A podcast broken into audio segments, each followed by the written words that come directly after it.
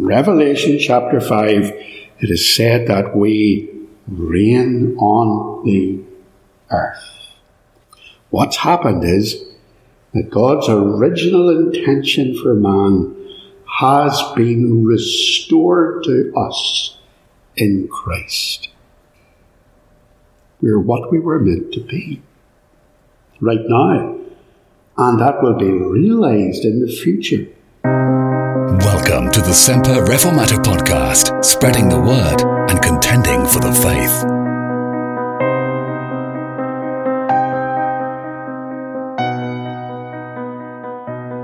Revelation chapter 5. And the verses that I want to bring to your attention are verse 8 down to verse 10. Revelation 5, verse 8 down to verse 10. And let me remind you of what it says. Now, when he had taken the scroll, the, the Lamb had taken the scroll, when he had taken the scroll, the four living creatures, the beasts, and the 24 elders fell down before the Lamb, each having a harp and golden bowls full of incense, which are the prayers of the saints. And they sang a new song, saying, You are worthy to take the scroll and to open its seals, for you were slain, and you have redeemed us to God by your blood out of every tribe and tongue and people and nation, and hath made us kings and priests to our God, and we shall reign on the earth. Absolutely marvellous words. Praise in heaven Sometimes, you know, whenever we meet in, in Ballymacashon here on the Lord's Day morning, sometimes it would be easy to get a wee bit down when you consider that there's only a handful of people who meet together week after week, but we never should do that. Well, we know, of course, that where two or three are met together in Christ's name, that He is with us that He's in the midst of us. But we are human, and we have human emotions and human affections, and it can be difficult for us sometimes. Last week we had Elizabeth with us, and Elizabeth had long attended the assembly here, uh, maybe 10 years or more ago, and there was mornings that the congregation here in church consisted of two people, me and Elizabeth. And uh, thankfully, that's no longer the case, but we kept going. The one thing that brought encouragement was what we find here in Revelation chapter 5. Because Revelation chapter 5 is about the worship of God. Revelation 4 about worshipping God who created the whole world, the universe. Revelation chapter 5 about the worship of God who redeemed us, the Redeemer. Remember, last week we learned that Jesus had taken the scroll that nobody else could open, for only he was worthy of opening the scroll. The Lion of Judah, the Lamb of God who takes away the sin of the world, and the worship of the Lord had begun as all of creation fell down before him and began to sing his praise. And that's where we pick up our text this morning.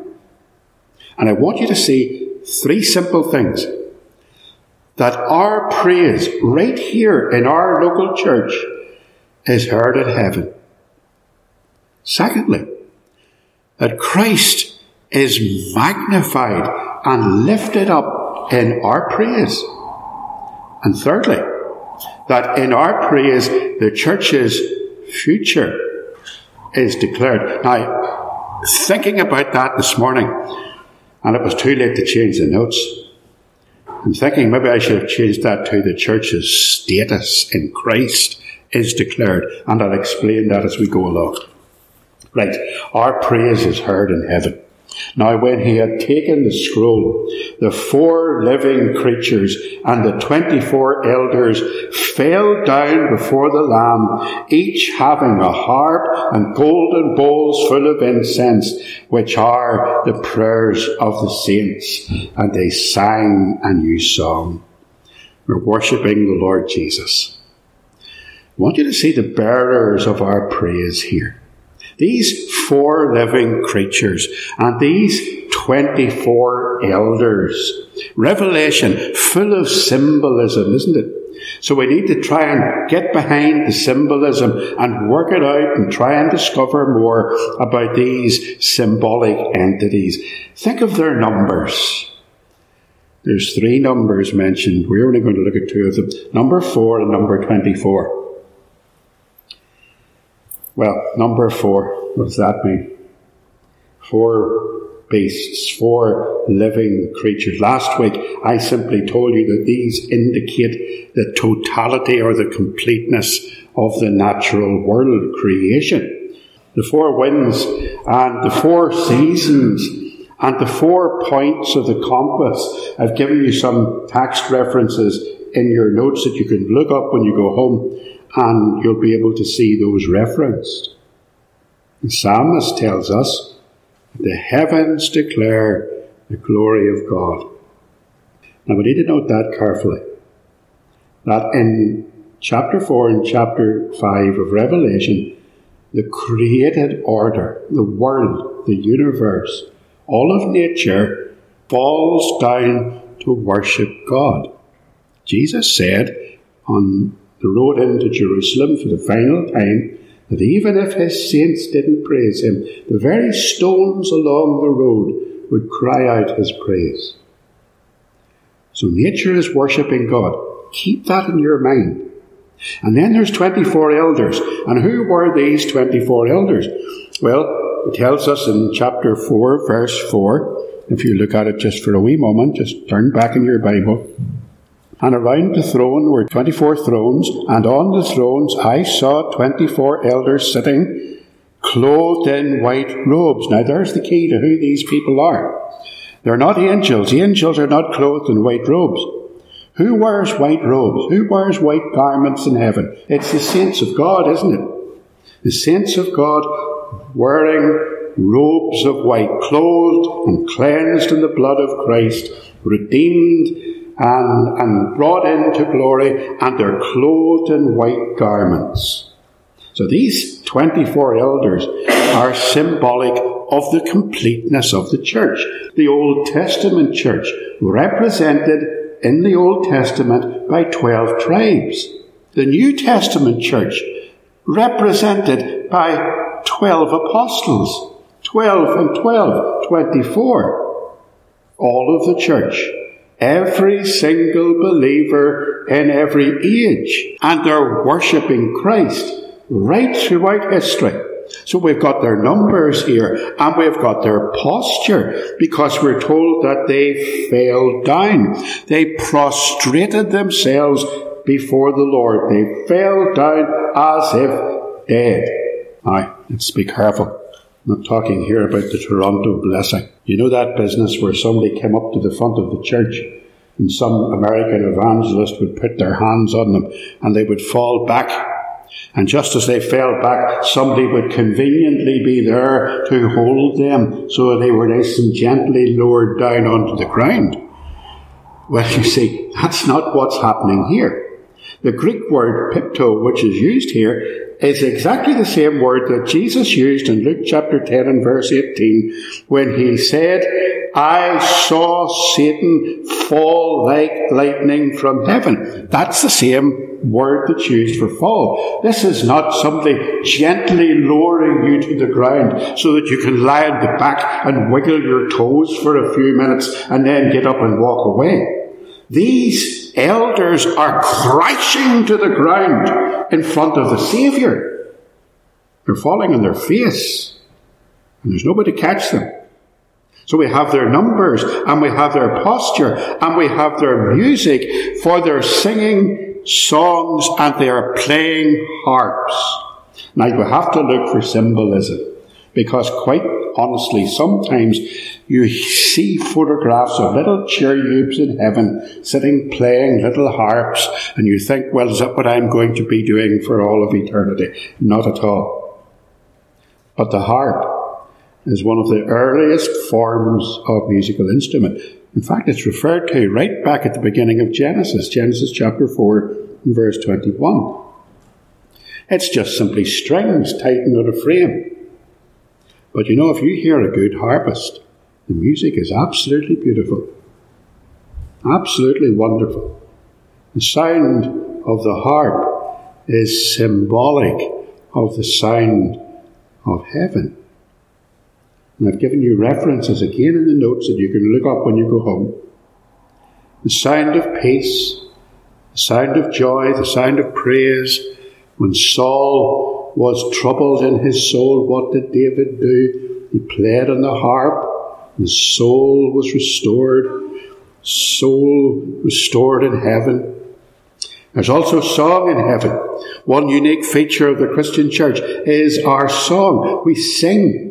The Psalms are the song book of God, given by God to His people to enable us to worship Him with words that are His and are pleasing in His sight. So we have the bearers of our praise. We've seen their numbers, we've seen their posture, we've seen their music, and if these elders, these 24 elders sitting on thrones around the great throne of God, if they're representative of the whole church of every age, and that logically includes us, they're representing us. They're presenting before God the prayers of the saints. Remember that every prayer we pray implies praise. Every prayer that we pray is prayed in the expectation that God will answer our prayers, that His will will be done. Jesus taught us to pray the Lord's Prayer, which starts with praise. Our Father which art in heaven Hallowed be thy name. Holy is the Lord. It finishes with praise. For thine is the kingdom, the power and the glory forever and ever. All of creation, all of the redeemed people of God around the throne, praising and worshipping the Saviour. And that includes us. Right here. We are not alone. And that praise is described as incense. In Ephesians chapter 5, Paul writes this Walk in love, as Christ also has loved us and given himself for us, an offering and a sacrifice to God for a sweet smelling aroma. Look at how valuable our praise is even us. It's presented to God, and we're still in verse 6, in a golden bowl. You know, there's a, a lost art in restaurants these days. Um, years ago, waiters were taught a thing called silver service and they had to serve you, in especially in fancy hotels and, and at wedding receptions and so on. You had to be taught what way you, you approach the table and how you lay the table and, and what side you serve from. It was called silver service and it was meant to be a higher form of presentation than what you get in your average cafe or restaurant where they come out and they slap the food down the table in front of you, maybe they tell you to up and get it yourself. Our praise is presented before God not in a silver service, but in a golden bowl. It's valuable. These gold bowls are so valuable that they're in the hands of the church, the elders. And the prayers they contain are safely delivered up before God, which is like a precious incense rising up to please God. So in Psalm 141, the psalmist wrote, May my prayer be set before you as incense, the raising of my hands as the evening offering. A wee word of caution. Roman Catholic Church would encourage us to pray to the saints, wouldn't they? They would say there are people who have died and gone before, and they're in heaven. And we should pray to them so that they can offer our prayers before God. And they look at this verse and they will say, that's just what's happening here. It's not. Jamieson, Fausset and Brown's commentary warns us this gives not the least sanction to Rome's dogma of our praying to saints. Though they may be employed by God in some way unknown to us to present our prayers, nothing is said here of their interceding for us. And we are told to pray only to Christ. Their own employment is praise, which is why they have harps. Ours is prayer. So our praise is ascending to heaven, even when we're singing here, even though we may be a wee bit out of tune, even though we haven't got any musical accompaniment, even though our voices are simply making a joyful noise unto the Lord, our praise is ascending to heaven right into the very throne room of God the Father, where it's being offered to Him as a sweet smelling sacrifice of praise. And we've only got to verse 8. We better move on. Let's look at how Christ is magnified in our praise because the object of our praise is always the Lord Jesus Christ. And so these elders, as they present the, the, the prayers and, and the praises of the saints, they sing, You are worthy. Christ is worthy. Thou art worthy, O Lord, worthy to open the seals, for you were slain and you have redeemed us to God by your blood out of every tribe and tongue and people and nation. We worship him because he is worthy of our praise. He's worthy because he is the lion, the mighty conqueror. He's worthy because he's the Lamb, the Lamb of God who defeated death in his own atoning death on the cross. He's worthy because only he could purchase our redemption. We praise Him out of gratitude. I think you have to pause in our praise sometimes. And we have to be reminded of what the Lord has done for me, for you. We have to be reminded of the extent of His saving work in our lives. We have to appreciate the value of our salvation, what we were saved from, what that salvation meant, what it entailed, what it cost, what we are saved to be in the future, how, when we think of those things, how can we not lift our hearts and our voices in praise to the Lord Jesus? We have been blood bought and blood washed. We are reconciled to God. We are brought into God's kingdom and we cry with the elders in glory, worthy is the Lamb.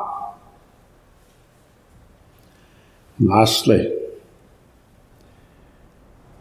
in verse 10, we see that the church's status and indeed future is declared. Verse 10, it says that Christ has made us kings and priests to our God, and we shall reign on the earth. I think part of our praise rises to God is to thank Him for the change in our status, not just now, but for all of eternity. Right now and forevermore, we have been brought out of slavery and bondage to sin. We have been made to be kings, kings doing battle for God and His army. The purpose of a king is to wage war, and as we've seen when we did that in the catechism class, and priests, our purpose as a priest is to intercede on behalf of others, to offer sacrifices of praise, to lay down our own lives as living sacrifices for God. So Peter wrote in 1 Peter chapter 2, but you are a chosen generation, a royal priesthood, a holy nation, God's own special people, that you might proclaim the praises of him who called you out of darkness into his marvellous light. We've been given responsibilities to praise, to pray, to worship God, to be part of his army. Now that's all very easy to understand. It's the last part of the verse that is difficult. Verse 10 And we shall reign on the earth. And the question is when? Well, to understand the meaning of that little phrase, we shall reign on this earth, we need to go right back to the book of Genesis. We need to go from the last book of the Bible to the first book of the Bible. As believers, we are, have been, and one day shall be restored to the condition that we were in before the fall. We shall be made to be, and we have been made to be, and I'll explain this in a minute, as God originally intended us to be. As Adam and Eve were meant to be, were created to be, were created to have fellowship with God. And now our fellowship with God has been restored in Christ. And at the last day, when there will be a new heaven and a new earth, a recreated earth, when there will be no more sin, where everything will be as God intended the earth to be before Genesis chapter 3 and the fall of man, when sin entered into the world. Now let's explore that for a wee moment. Turn right back in your Bible to the book of Genesis. And I want you to turn to Genesis chapter 1. It can't be too hard to find. It's the very first chapter in the entire Bible. Genesis chapter 1. And I want you to read with me from verse 27, because we're going to see what man was created to do. So God created man in his own image. In the image of God, he created him. Male and female, he created them. Then God blessed them and God said to them, Be fruitful and multiply. Now, the next part should be underlined in your Bible. Fill the earth and subdue it. Have dominion over the fish of the sea, over the birds of the earth, and over every living thing that moves on the earth. Now, mark that very, very carefully. We were created to have dominion, to rule, in other words. Adam and Eve, placed in the Garden of Eden, given these distinct instructions, they are to rule over the earth. That's the purpose of mankind, to rule over the created order. But in chapter 3, they crash to ruin. After the fall, they're put out of the garden, and the garden is sealed up to them. And from that day to this day, mankind has been unable to fulfill his true purpose. We were created to rule the earth, to have dominion over the earth. What has happened? Because of sin, because of the fall of man, that has been reversed. In fact, we've come to the point where not only are we not ruling over the earth as we ought to do, but we're come to the point that mankind is actually worshipping the earth. The earth is ruling over us. That's the climate change cult. They want us to sacrifice our children to their goddess. They want us not to have any more babies. They want us to live in relationships that are not productive to having children. That's why the homosexual agenda is being promoted in this country. It's why abortion is being forced on Northern Ireland. They want to reduce the population. They want us not to have children to save the planet. That's what they're telling us. We learned about this some months ago when we talked about Malthusianism. So what's happening here? Earth is ruling over us. That's the depths of sin and depravity of mankind after the fall. Everything has been reversed. Man created to rule is being overruled by creation. Now, Revelation chapter 5, it is said that we reign on the earth. What's happened is that God's original intention for man has been restored to us in Christ. We're what we were meant to be right now, and that will be realized in the future. Our true purpose has been restored. Like Adam and Eve before the fall, we are in complete fellowship with the God who created us. We are able to enjoy His presence, to glorify Him, and to enjoy Him forever, and glorify His name. We're doing and being what we were meant to do and what we were meant to be. As Christians, we're not worshipping creation. We respect God's creation. We tend God's garden. We preserve the earth but we are not overruled by it. Instead, we are joining together with creation in worshipping the God who is our Creator and our Redeemer. We are met together here as a small group of Christians, and sometimes we seem so isolated. Being isolated from other churches doesn't make us isolated from God. When we meet together and pray and sing his praises, we join with the gathered church around the throne. And as a complete church, our praises are presented before the throne of God in a golden, precious bowl full of beautiful incense.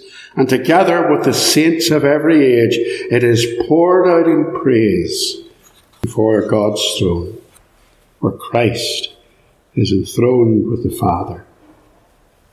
And one day, because our praise already rises to heaven, one day we shall present that praise in person in a glorious new body in complete fellowship with God, fully restored to be what creation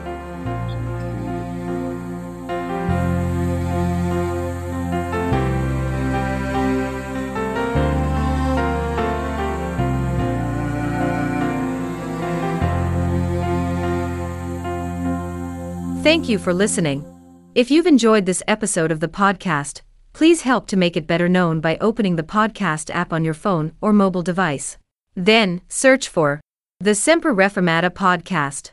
Subscribe and give it a 5 star rating. See you next time.